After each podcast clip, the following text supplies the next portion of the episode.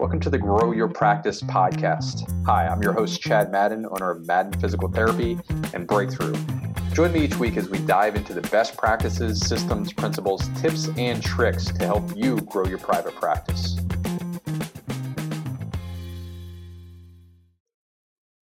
All right, so the purpose of planning and uh, literally just we now do a quarterly partners meeting uh, in our private practice. And um, again, this is Erie, so we're going to do like a little bit of a time jump to three years ago, and just to see how how close we are um, to that. But straight out of the Rockefeller Habits. This is originally Verne's planning pyramid. Verne Harnish dropped it, and then Rich Manders picked it up because he loved it so much. Uh, I'm going to show you how we apply this um, for the sake of you to take this to your practice and apply it as well. So this is um, what's in the book you know, we have our core values at the base, BHAG above that, 3HAG above that.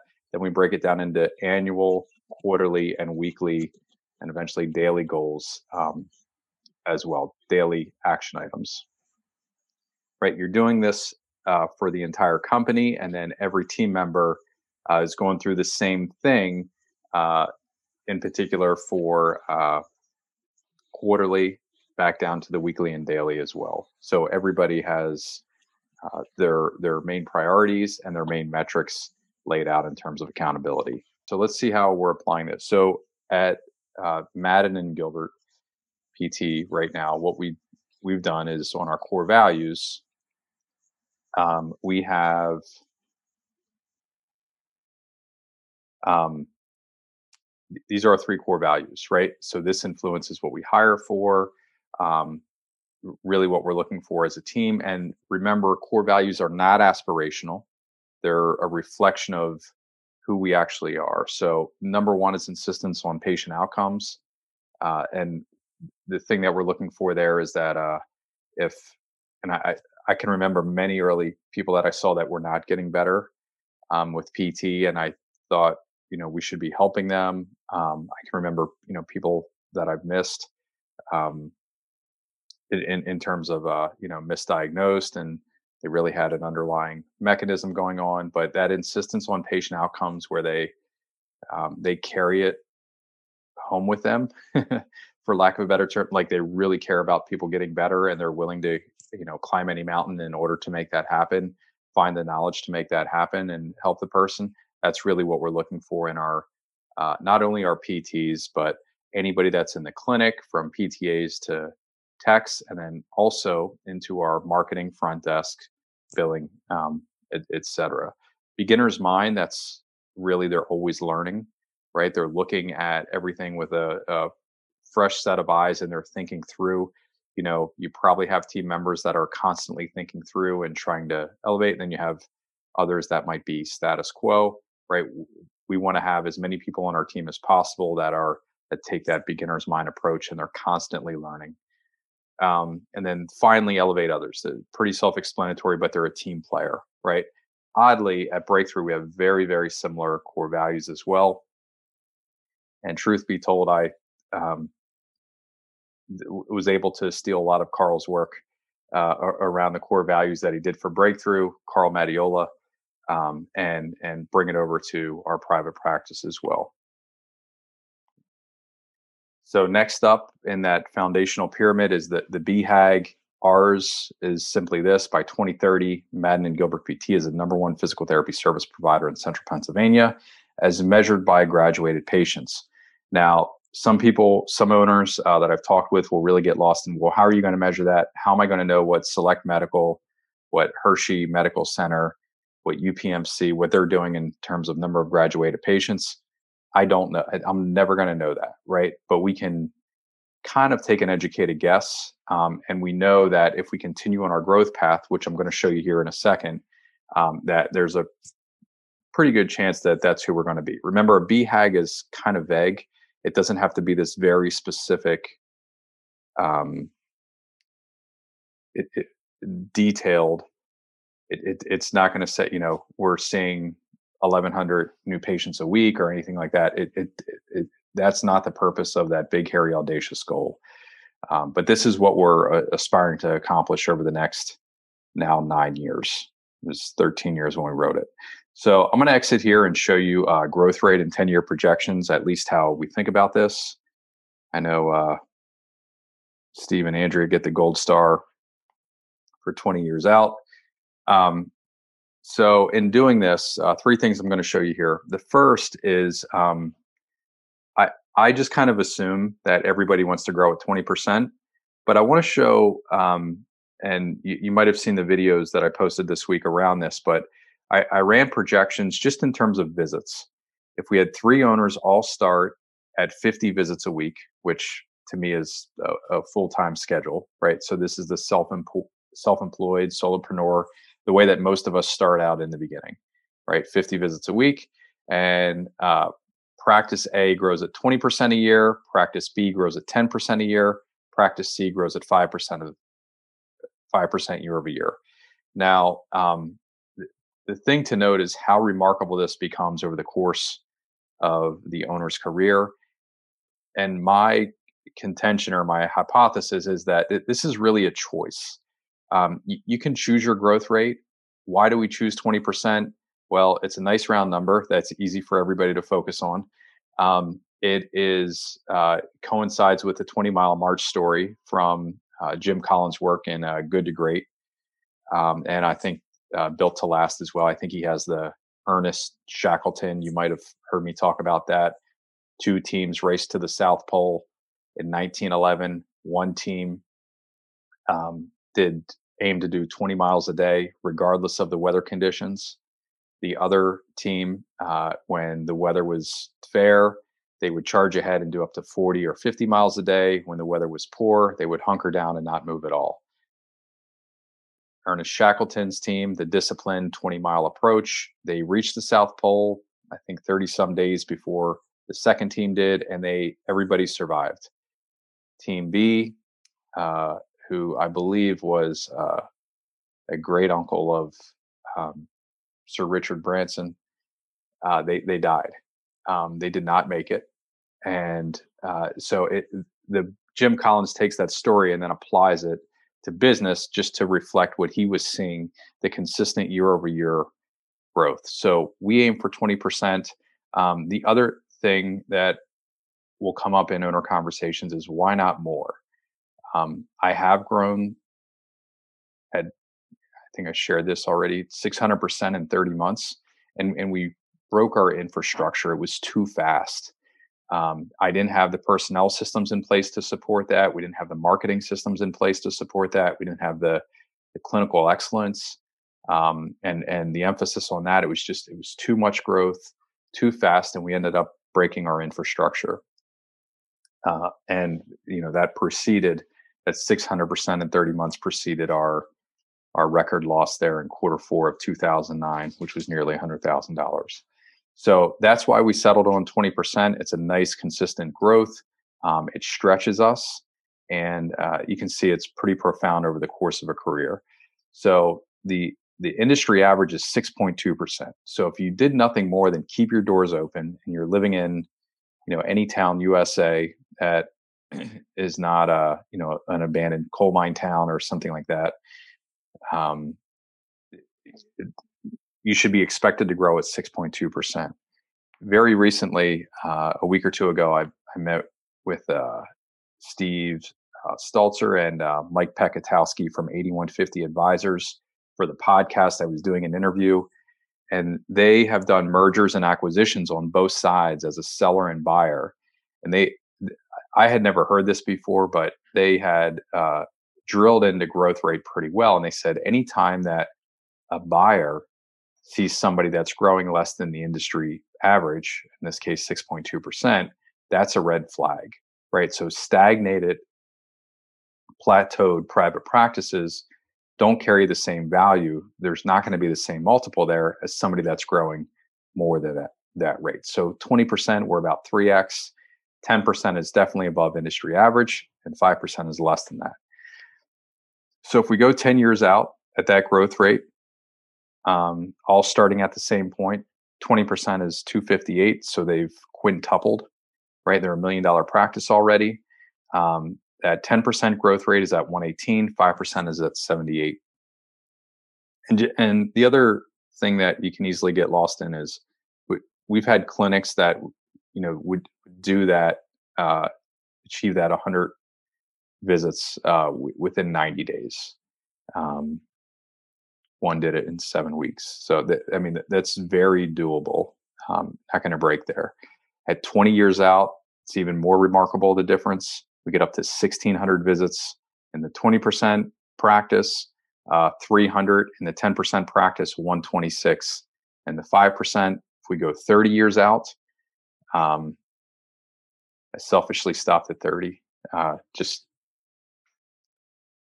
putting myself through this um, 10,000 visits per week in the 20%, right? This is a giant practice.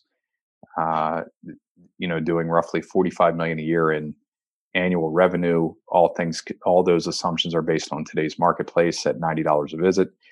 Full time clinicians would be nearly 200, right? This is a very large impact um, in the area. 10% growth would be about 800 visits, 5% growth would be at 206. So, very large discrepancy there. And the, the main point isn't, uh, I think everybody should be on 20%, but if we're being serious about making a change in the marketplace, um, that that's what's going to need to happen. And it's not going to happen overnight, it's a long term uh, solution. The other thing that we did is we went back here and uh, we're in year 19. So, I did this with our partners and oddly, that this is uh, we just surpassed this this 1331 um, as well, and th- this is almost exactly in line with our income and also our, our full time equivalent clinicians. So again, Andrea and Steve showing off that they have 20 years out. Uh, two year, three years ago, um, we we did this, and these are 2018 actual numbers and we did that 20% growth moving forward. Obviously, we had the pandemic here in 2020. I didn't know this three years ago, but we know it now. Um, and we we projected out along that very similar uh, growth pattern through 2028. But I had 2030 on here. Anyhow, um, so this was really cool. Uh, last week, April 1 through April 7th, um, which was our first full uh, treatment we run Thursday through Wednesday, just based on how our management meetings go and our clinical director meetings are structured. Um, so our our fiscal week is Thursday through Wednesday. April one through April seventh, we had combined in all six locations as a company, we had 1,388 visits. If you take this 71,878, this number right here, our projected run rate from three years ago for this year, 2021, um, and you divide that by 52 number of weeks in a year, you get 1382. So we already, even after the pandemic, and realized that when we did this back here, we only had two clinics. So we've opened four more clinics over the last three years. We hopefully survive the pandemic unless there are more waves and mutations that I don't know about or understand. Um, but we we just surpassed that uh, that weekly visit count that we were aiming for. So that made our group feel really good. You know, all these initiatives and all this planning that we've done, it's actually working. Um, and I, I, want you to feel that same thing that there there is a value to you going through this process and planning because in the end, what it does is it forces you to ask yourself better business questions. Um, you know, do we need more space? Do we need more personnel? What are, what are the major obstacles that we need to solve in order for us to achieve that 20% in spite of what's going on um, in the marketplace? Obviously last year was uh, a huge outlier that i hope we don't have to deal with again and then we're taking a look already at next year. Okay we have um, our pandemic clinic that we opened up in shrewsbury we just hired the third full-time clinician there we're already at 165 visits um, last week. So that clinic, again, that we opened March 9th of, of 2020, that is already a three team clinic and we're running out of space. Is the space next door available? Should we open an, another location? And we started brainstorming and solving around that for the, the remainder of 2021 here. Same thing for what Chris uh, is doing in Camp Hill and also what Dan is doing in Dolphins. So we're we're pushing ahead and where do we need to be in order to achieve this 20, uh, 20, 21 growth rate. The other thing that I'll say is this: um, the it, it also it not only forces us to ask ourselves better business questions, but it stops us from trying to open four clinics in the next three months, right? Um, which again is if you don't have some sort of north star guiding light, um, long term, it's called long term greedy, uh, not not short term greedy, but long term greedy, uh, disciplined approach to how you're going to grow your business. It's it's very easy to make mistakes. Literally this morning, case in point, I got a call, um, and this is very serendipitous about how this happened. But uh, I got a text this morning, eight o'clock. Was running uh, Christian to a baseball tournament, and uh, the lady's name is Barb. Barb runs a gym. Three years ago, we had a conversation with Barb, and I grew up with her son. She's a, an awesome lady, super sweet, wears her heart on her sleeve, and um, manages a gym. And th- this gym went just went up uh, for sale, and they have a large pool. And they used to have a, a, a PT in there, and then it became a Select Medical, and now it's back to Drayer. They also have a large orthopedic office in there, uh, roughly 8,000 square feet, I believe. Um, so anyhow, everything just went up for sale, and we had looked at this in terms of opening our third location years ago. But um, so I, I took the call with Barb, and we were having the conversation. She's she said basically, here's this opportunity. I thought of you, and I said, I, I'm I'm going to be honest with you, Barb, and straight shot. I can bring it up with our partners, but we're we're very focused on where we're growing right now. And a, a few years ago, if I didn't have the planning process in place, and if I didn't have the discipline, and I'm thinking back to 2008, 2009, when I just wanted to you know conquer the world through PT. Um, in, in my young 30s, I, I, I would have wasted a lot of time going down that route, right? Um, where now we have a more disciplined uh, approach. What do we need to grow to do 20% this year? For us, as we're looking ahead, we think if we just maximize the space and personnel utilization in our six locations right now, um, we're going to be a- ahead of schedule. And really, what we can start doing is making sure that we have the PTs in place and that we're lining up our uh, ducks in a row and maximizing the opportunities in the marketplace for uh, 2022 and start planning ahead there. So it, it gives you some discipline as well when you're focused on that, rather than just taking, you know, any opportunity that comes along right now. And then uh, the this is the final one. Uh, we were just doing quarterly new patients, just set a record here in uh, um, quarter one with 756 new patients, but um, you should be looking at these as well. And just so this is our monthly new patients, quarterly new patients. You should be tracking that and making sure that your new patients are supporting um, your visit growth. That's at least how we um, how we look at that. So if I can toggle back here, great. Yep. So we have those quarterly. Um,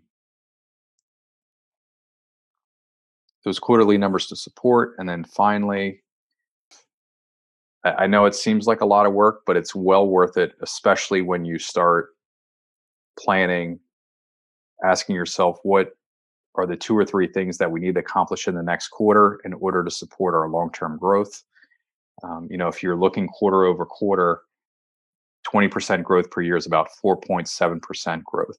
So if you're doing, you know, a thousand visits a week today, that would be roughly a thousand and forty-seven 90 days from now not you know very uh, very doable for most of us and you just have, you back out and ask yourself how many more new patients do we need for another 47 visits a week? If you're averaging 12 visits per new patient it's an additional four new patients per week that you need coming in on top of what you're doing right now. Most owners I, my guess is 100% of owners at some point look at their p&l so even if it's on an annual basis, most of us do it monthly, but you're looking at like uh, uh, some sort of profit and loss statement from your CPA, right? Or from QuickBooks or however you're doing your accounting. Or you're looking at your checking account balance, which is an, an even worse way to financially manage your your your business. Now, both of those things, whether you're looking at a P&L or you're looking at a checking account balance are looking at the past, a, a pro forma and this tool, this profit planner, is looking at the future. So you're using your assumptions based on the past, your past behavior to predict the future. What does that allow you to do? We have this diagram. I know you can't see it if you're listening to the podcast, but um, what it allows you to do is you can. Uh, so once you have the profit plan in place, then you can go forward and you can say, okay, what are the profit levers? What are the strategic changes that I can make next year? Should I be adding a cash based service? Do I have underutilized space or underutilized schedules that I need to fill? Should I be adding additional space? What does that look like? Do I need additional equipment? Um, things along those lines. Should I be dropping a lowest payer? Should I be dra- attracting more of a higher payer?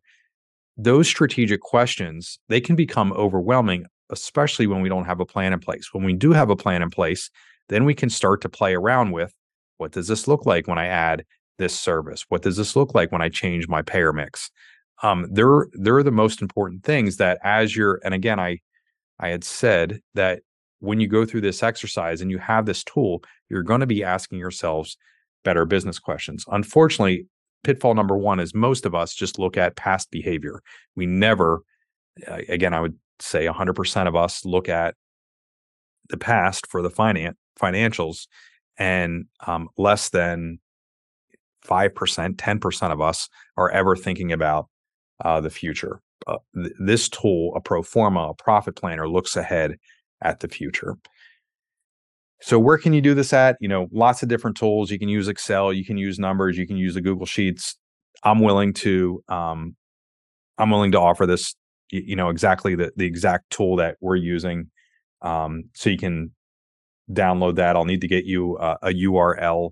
We'll put it in the show notes it, it would be a major win for you if you've never done this before to to have 2024 planned out.